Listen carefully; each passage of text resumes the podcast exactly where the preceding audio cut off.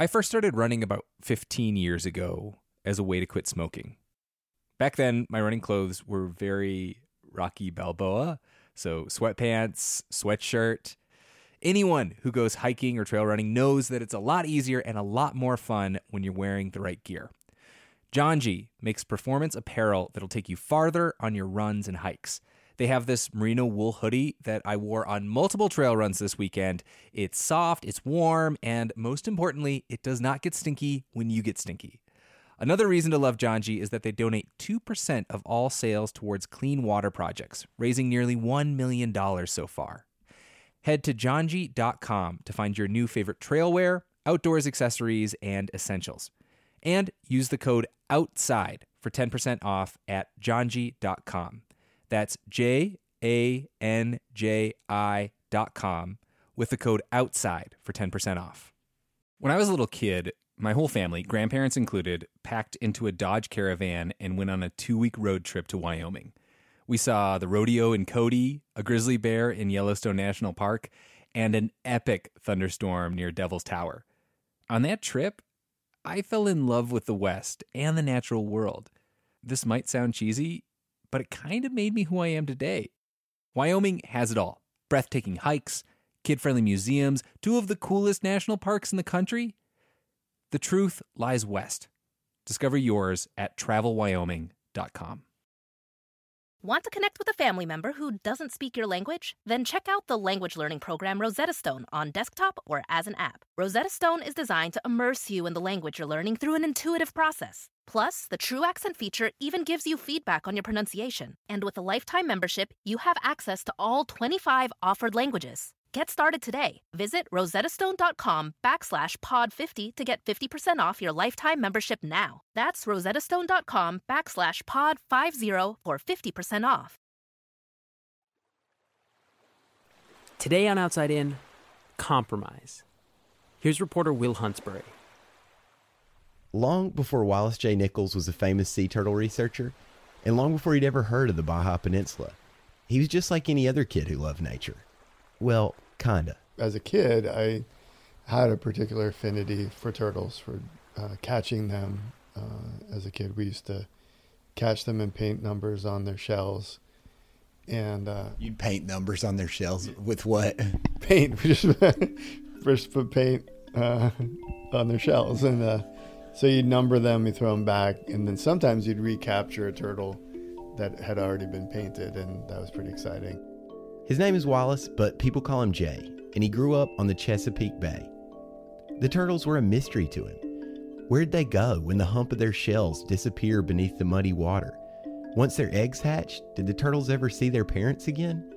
Jay's got an interesting theory about this strange attraction to turtles. Well, I, I mean, without going too too into it, I, as I was adopted as a kid, and uh, and turtle parental care and turtles is minimal. Like they're literally left to the beach and then left to the ocean. There's they're adopted by by sand and water. So it may sound like we're about to get into some kind of Jungian psychology lesson here, but I promise I'm not going to do that to you. But I do need you to know how much Jay loves turtles for this story to make sense, how much he identifies with them. Because in order to save them, he had to do some things that, to him anyway, felt totally unthinkable. The fisherman said, uh, "Oh, you want me to kill the turtle for you?" And I said, "No."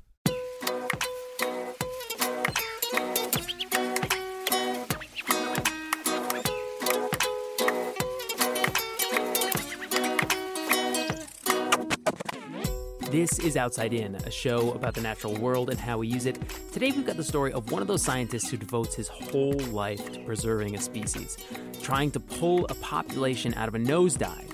You might even say he's the kind of environmentalist that people sometimes roll their eyes about because he cares so much about turtles that it might seem that he cares more about them than about people. But as you'll see, there's a whole lot more to his story than that. In fact, Jay does stuff that many of his peers in academia would never consider because the turtles meant more to him than keeping his own hands clean. And in the end, that may have been why he could make progress when others thought it wasn't possible.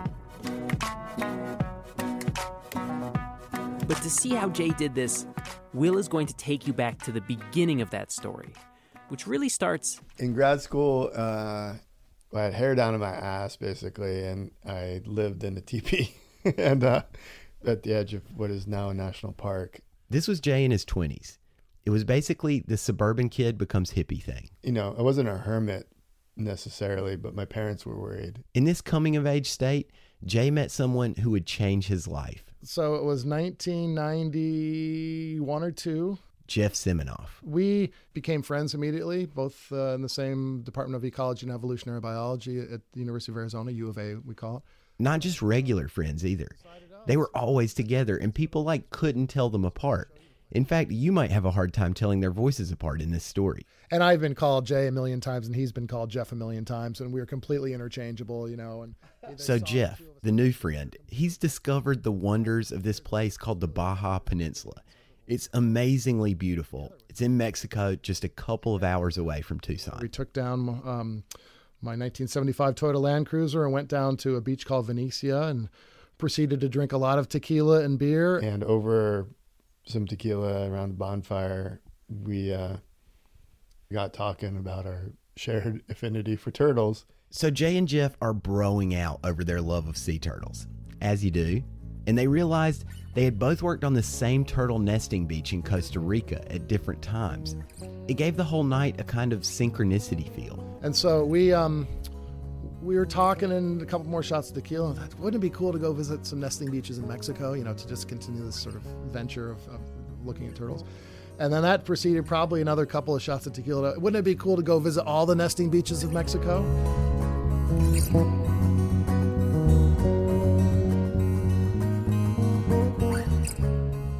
Yes, they thought. That would be cool.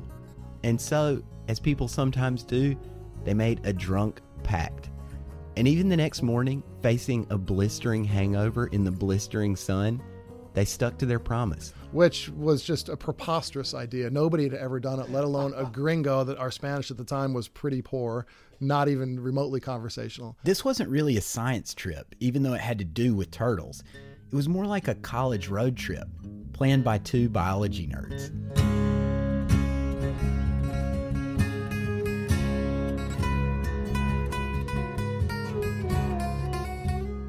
Sometimes there were more bonfires and more tequila. Others, they'd find themselves as unwelcome strangers in a foreign land. One night, they found a beach campsite super late on the Yucatan Peninsula. No one was around. But the next morning, they wake up and people in uniforms are banging on their window. And they just open the riot act at us and shouting at us and like spit in our face almost there on top of us. What are you doing in this private pro- property? Blah, blah, blah, blah, blah. It was the conservation authorities. Jeff and Jay finally managed to talk their way out of it but they realized they were outsiders and they couldn't just roll up like that. Slowly but surely, we started to, you know, be accustomed to the culture and really change the way that we would approach situations and got to be accepted much more frequently at these beaches upon the first interaction versus them being a little bit suspect about us. They learned the rhythm of life in Mexico, about having downtime with people and not taking life too seriously. They spent entire nights working on beaches with Mexican volunteers guarding turtle nests and they took part in this tradition of drinking coffee and eating gamesa cookies. And those are like the small nuances of life of just sitting around a fire, eating cookies, getting ready to go on the beach, and it just sort of it transformed our souls. Mexico was changing them more than they'd ever change Mexico.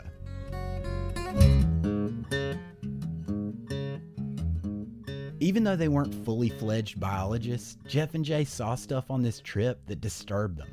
Turtles were disappearing.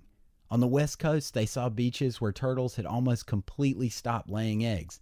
And at their last stop in Baja, they talked to locals who said turtles were almost becoming impossible to find. They were once so abundant in the region, they were kind of like uh, the bison on the plains of North America. They were easy to find, easy. To, you could literally walk into the ocean and catch them with your hands. But not anymore. Commercial fishing throughout the 60s, 70s, and 80s had destroyed the population. By the time you got to 1990, uh, there was an official response which declared a ban on all sea turtle hunting. But that fishing ban by the Mexican government wasn't working. And that's because eating turtle had been part of the culture for centuries.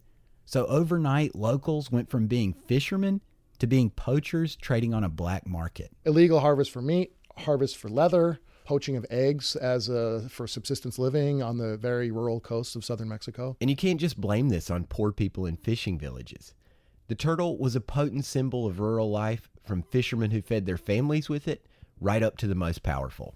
People in power regularly ate sea turtles at public events, uh, whether it was you know a chief of police or a governor, or it was something that people people did with impunity as a, an expression of power, machismo. Jeff used to walk around little fishing villages and smell it cooking all the time. To go in and to be a, an armchair conservationist and say you can't eat any more turtle, uh, it would literally, uh, it's not an exaggeration, it would have been no different than somebody going into any any place in the United States and saying you cannot eat hamburgers anymore. It's illegal. Same thing.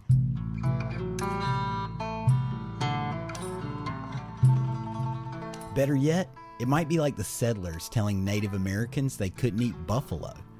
Jeff and Jay didn't want to be those guys. Whether the two of them realized it or not, there's a long, questionable history of Western environmentalists coming into the developing world and telling people what to do. There's a big Pandora's box of stories here, but let's just say that often decisions about how to save this or that species have been made by outsiders and imposed on locals who didn't have any input.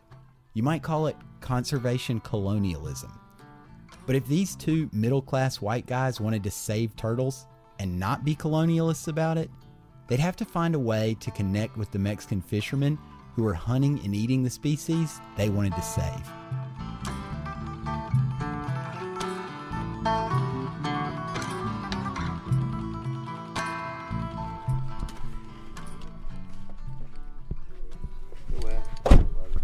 Hola, Juan. Hola, señor. ¿Cómo estás? Bien, ¿y tú? Pues también. This is Juan de la Cruz, the first fisherman Jeff and Jay met. He's got no phone, but I managed to find him by asking around in his small village of Juncalito. It's 700 miles south of the U.S. border on the lower half of the Baja Peninsula. And how many years were you a fisherman, Juan? Dice que más o menos a qué edad empezó y cuándo dejó de pescar. Eh, Como 16 años. Y dejé de pescar el, ahora el 14. Juan started fishing in 1959. He's short and weathered and has a kind of roguish glint in his eyes that we should all want when we're old. He is the best turtle hunter I've ever known. I would say caught more turtles in his life than anybody I've ever met. You could be out on the water in the middle of the night, could be completely fogged in, so you can't even see the stars, and you could say Juan, uh, which way's home, and he would point at home. I couldn't do that. Jeff and Jay needed this guy's help bad. But the fishermen are not a community known for taking well to outsiders. Pero me dijo, pues los pescadores son muy difíciles. Porque Because the fishermen, uh, they are very, sometimes they are very, uh, how do you say, like close mind. At this point, the turtle populations were doing so badly, nobody would help Jeff and Jay save turtles because it wasn't clear there were any left to save. So before they could do anything, they needed to catch one to prove the fight wasn't hopeless. And the person they needed most was a turtle hunter like Juan. Usted tráigala allí, yo me encargo. Usted. And he say, no, no, no, no, thank you. And they say, we, we will pay you. But he say, no. No. Si puedes tú tráeme un amigo. Since the ban, Juan only caught turtle to feed his family. I don't want to do it. But not for you and not to get money from that, you know? No lo hago simplemente. He said, You can't go catch turtles, it's illegal. And I said, Right, right. But we need to try. Getting their research started like this was very illegal, but they had to do it. They just kept coming back and asking Juan every day, using those lessons they'd learned hanging out, drinking coffee, and eating cookies. Getting to know him a little bit more, drinking a couple of beers, some coffee, spending the night there, meeting his wife and his daughter, and cultivating some trust. Juan finally relented. Si pasa algo, los agarran. I'm afraid if and if you go to the to the jail, I'm gonna go with you and I'm gonna kill you. Pero si yo voy con- And Jay say, yeah, yeah, yeah, don't worry, it's okay, it's okay.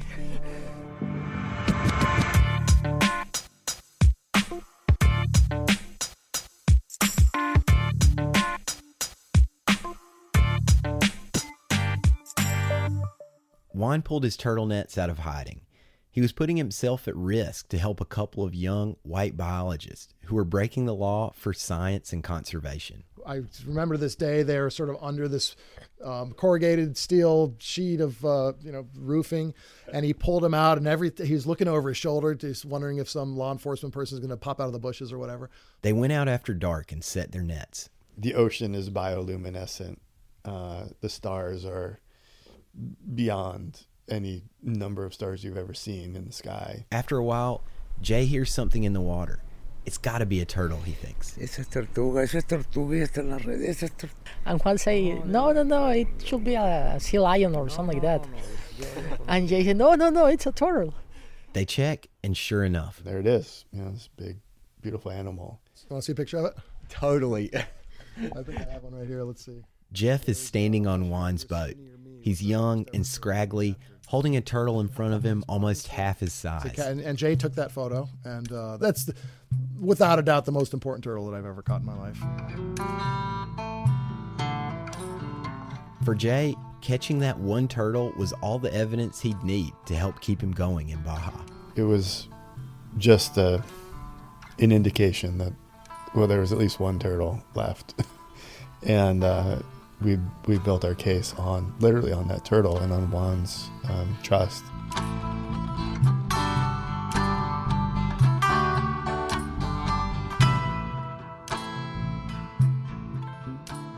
Alliances like Juan and Jay's are rare in the conservation world, and they definitely were in the 90s. To most people, Juan was a poacher. Conservationists like Jeff and Jay would be the first to condemn him.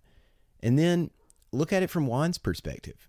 Why should he trust a middle class white kid who just flew in from Arizona and starts telling people it's bad to put food on the table for their families? Juan caught that first turtle with Jeff and Jay in 1993. By 1997, things were looking up. They've captured and released more than 100 turtles in Baja. They've got some decent funding. They've got the right permits.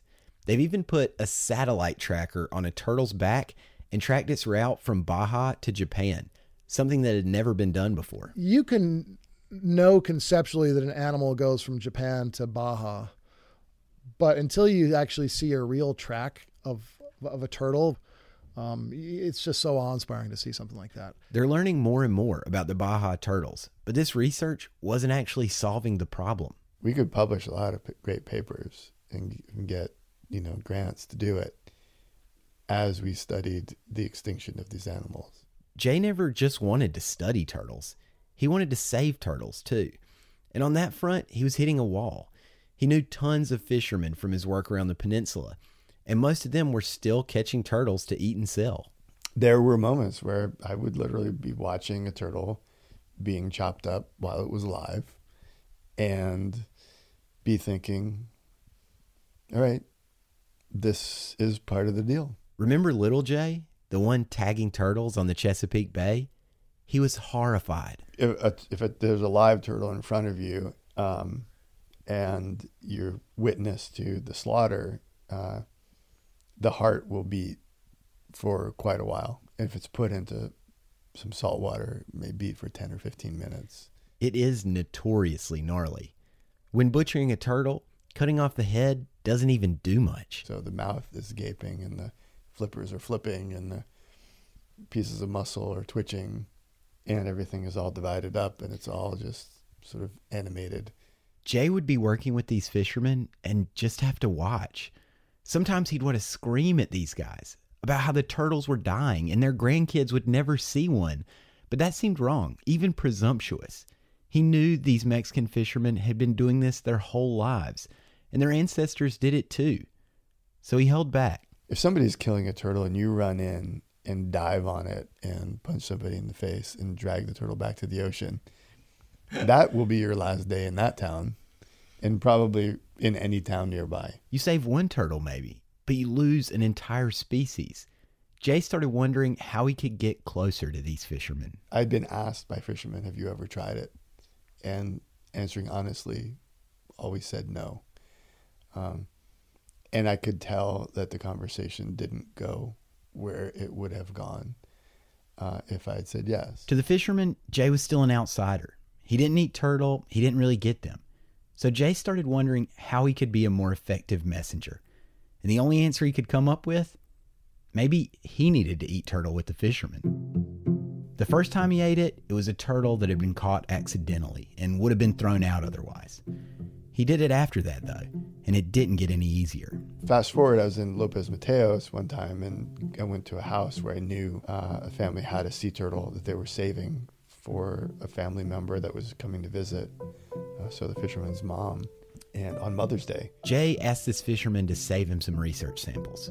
and uh, the fisherman said, uh, "Oh, you want me to kill the turtle for you?" And I said, "No." And then he said, "Oh, I'll kill the turtle for you right now."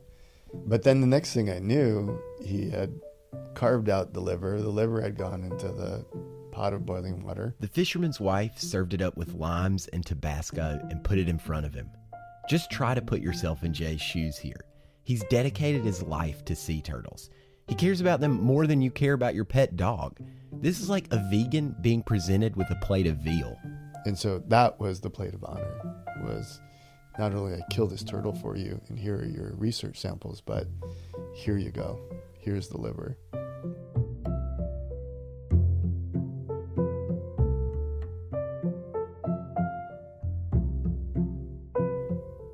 Eating this liver was at the core of a new philosophy forming inside Jay.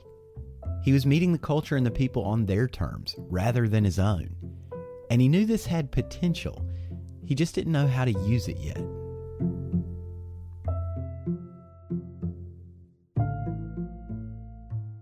Jay might not have a clean conscience anymore, but he's got the beginnings of a plan.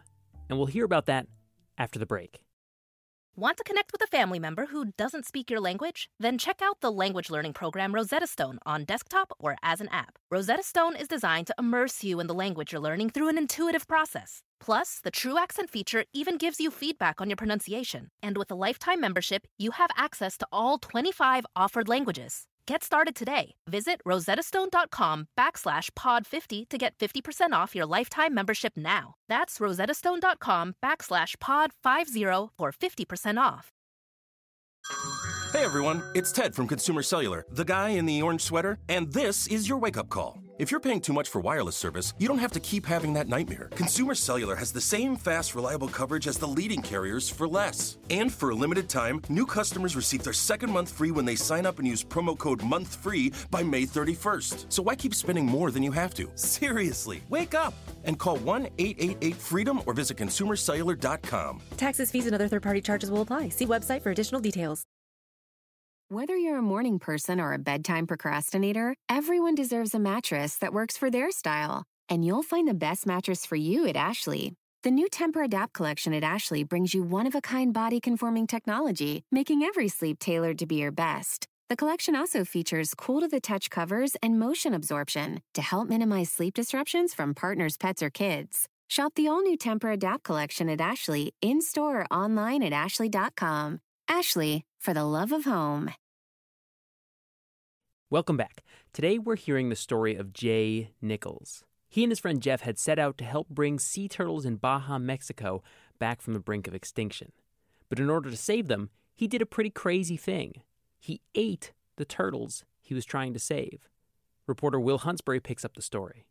Eating turtle and developing strong bonds with the fishermen was a huge part of Jeff and Jay's work. But there was another really big part money. There was one particular community in Baja called Los Angeles Bay where Jeff Seminoff was doing most of his turtle research. He was spending a lot of money in that community. These guys, we hired them as guides. We hired them to build our nets. We hired um, their wives to cook food for everybody. Um, we brought our vehicles to the local mechanic shops. We bought everything locally, and we were investing, you know, well over fifty thousand dollars a year in that local community. Dozens of volunteers were also coming to work with Jay and Jeff in LA Bay, and those volunteers even paid money to come in some cases. So local fishermen were starting to understand maybe there can be some money in this conservation thing. It provides a non-consumptive um, you know, income, a, a turtle-based non-consumptive income. While Jeff was mostly working in this one community, Jay was working with fishermen all over the Baja Peninsula, and it was driving back and forth between these fishing communities that he had his big idea. So I, I heard from at least two different people that they were becoming curious about the other communities where I was working on sea turtles and wanted to know more. And could they come with me and meet some of these other people? In that moment, something happened. It clicked. Jay had been unknowingly cultivating this network of fishermen. And I thought, well, that's a really good idea. Make this network of turtle hunters official. Let's pick a place, pick a day, and then bring everybody together. And then just share stories.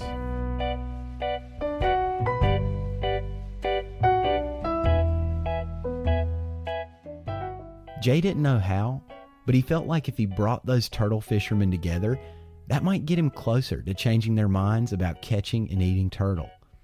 They threw together enough money for beer, tacos, and some hotel rooms for a weekend and invited all the fishermen they knew, including the biggest, most badass turtle hunters and poachers of all time. Even they were invited.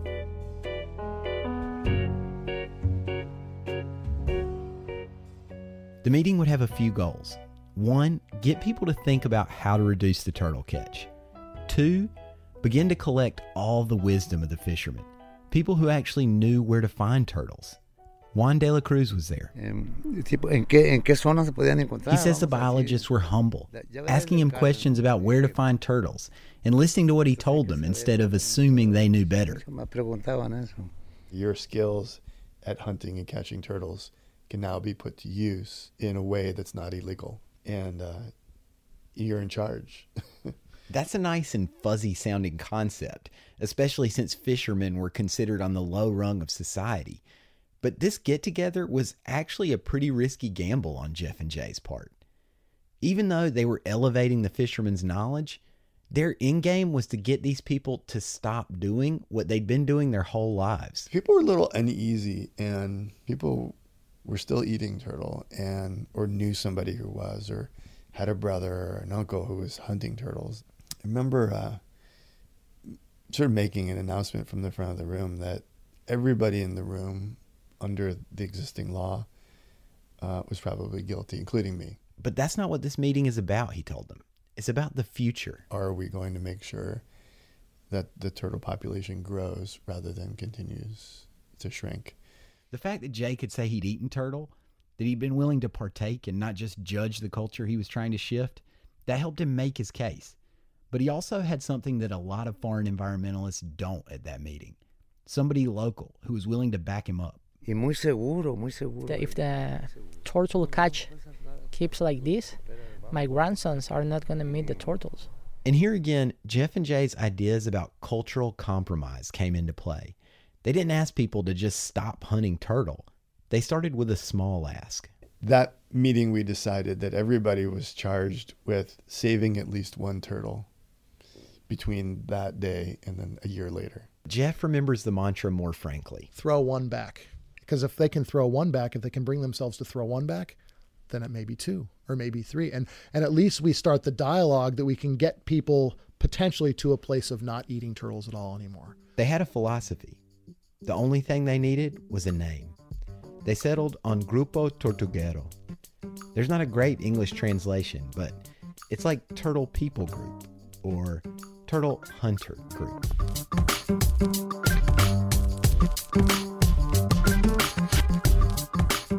At this point, Jeff and Jay had been visible in the community for a few years. Poachers, politicians, school kids, everyone knew about these crazy gringos trying to get people to stop eating turtle. Just having one small meeting seemed to give their cause more weight. When their cause started to get noticed, some people weren't happy about it. Jay and Jeff started getting threats. You definitely want to kind of watch your back, and the, the rhetoric escalated. Some people were making big money off the turtle black market. Once, someone with serious political clout called Jay out in public. Face to face, being told, get out. Uh, or you're gonna you're gonna have problems. Another threat came in a fishing shack far removed from civilization, where if someone wanted to hurt Jay, they could have done it. There was a photo pinned to the wall that was my face with a target drawn on it. Those threats definitely gave Jay pause. But the meeting for the second year was already lined up, Everyone had voted unanimously at the first meeting to meet again. And things looked good right away. More people showed up this time. But the real test was whether or not anyone was actually throwing turtles back. A year later, I asked, okay, did anybody save a turtle? And it was dead quiet. Then one fisherman stands up and said how he'd snagged a turtle in his net and then thrown it back. And then everybody applauded. And then it was just one after the other. And we started writing it on the chalkboard. And then we realized, like, wow, this is, the numbers are adding up. Jay had brought together this huge network of fishermen and convinced them all to try to move the needle. Even if they saw turtles first and foremost as a food source, the turtle hunters didn't want the turtles to disappear. You'd say, okay, the future of sea turtles is, is in your hands. What do you think should be done? Suddenly, this network was becoming bigger than Jay and Jeff. It was becoming something that might not even need them.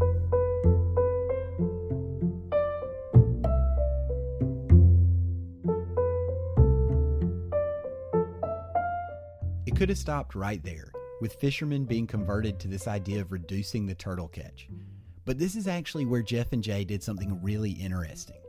They had helped start this thing, but instead of holding on to it, being in charge, they started cutting themselves out of the picture and putting research money directly into the hands of locals. Let's actually start doing sea turtle research in these other communities and get the community members to actually drive their boats, use their nets, catch the turtles, measure the turtles themselves, become junior biologists, become, become scientists, if you will. One of those first junior scientists was Chuy Lucero, a former fisherman. He proved immediately valuable as someone who understood balancing the needs of fishermen as well as turtles. Desafortunadamente, a veces el pescador. You do not want to affect the fishermen, but you want to protect the species. But it's it's very difficult to get this balance because the fishermen wants to get out and take as as many fish as they can because that's the how they live and they get the money. Entre más saquemos de producto, más vamos a ganar. Chuy is a man of big build who wears a white cowboy hat and a mustache. Jeff and Jay made him the field coordinator of Grupo Tortuguero in the early 2000s. Me dijo, necesitamos una persona que sea un pescador. Well, you got the job eh, because we need a fisherman that can go to the communities and talk to other fishermen and get them to trust you. And, and the number of communities where Grupo Tortuguero now works is huge. That first meeting just had people from about half a dozen communities. Now, GT represents around 75 places. And in all those places, you have Mexican volunteers and staff members who are carrying on the work that Jeff and Jay started.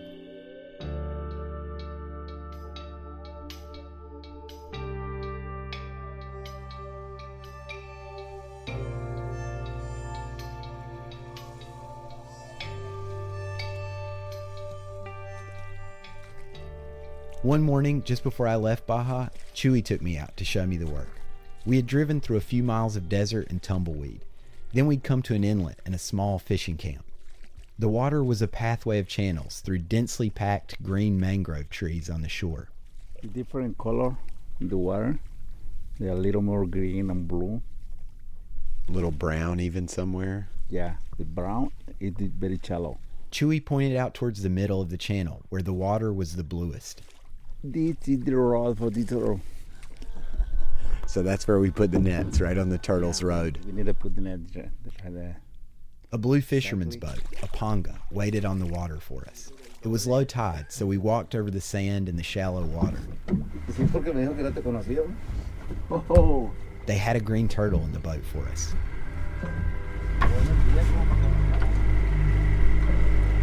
Okay, you and me, you and me stay here. We, we work with the turtle. Ah, okay. They go and check the other net. We put a blue bandana over the turtle's eyes to calm it down. Green turtles like this have seen an amazing comeback under the work of Grupo Tortuguero. On some nesting beaches, the numbers have increased more than 20 fold. Okay, now we need the weight. Our turtle has a shell the size of a small coffee table, and we lift it up with ropes to get the weight. The sound these animals make when they breathe is amazing, like a balloon being filled. Before Chuy and I send the turtle on its way, we give it a tag. right where the flipper meets the shell. Wow, he barely moved for that. Creo que. Now we just release the turtle, huh? Okay. This scene is exactly what fascinates me about Grupo Tortuguero. When I reported this story in Baja, Jeff and Jay were nowhere to be found. They both live in the States and work on different projects now. But here, they sparked off a committed local movement to saving turtle. And then they let it go. Maybe he need a help. Chuy and I stand looking at the turtle. It doesn't leave us right away. Maybe we need to help him. Should, should we? Should we help him? Chuy gives him a little kick in the butt, and then he's off. There he goes. His limbs had moved slow and laborious on the land, but as soon as they hit the water, he's off like a bullet. And then he's gone.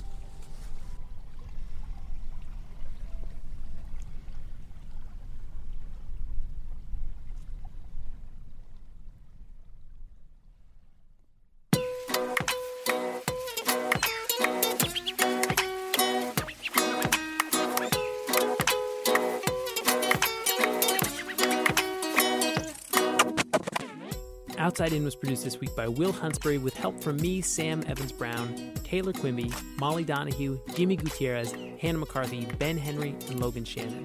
Special thanks to Julio Solis, Maddie Plow, and the folks at Red Travel for helping out down in Baja. Music for this week's episode came to us from Jason Leonard, Komiku, Ari De Niro, Blue Dot Sessions, and Broke for Free. Our theme music is by Breakmaster Cylinder. Outside In is a production of New Hampshire Public Radio.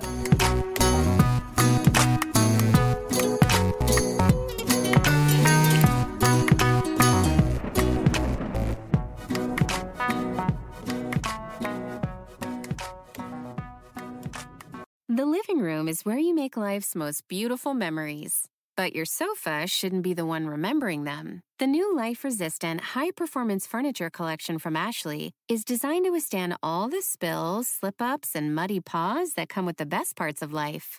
Ashley high performance sofas and recliners are soft, on trend, and easy to clean. Shop the high performance furniture in store or online at ashley.com.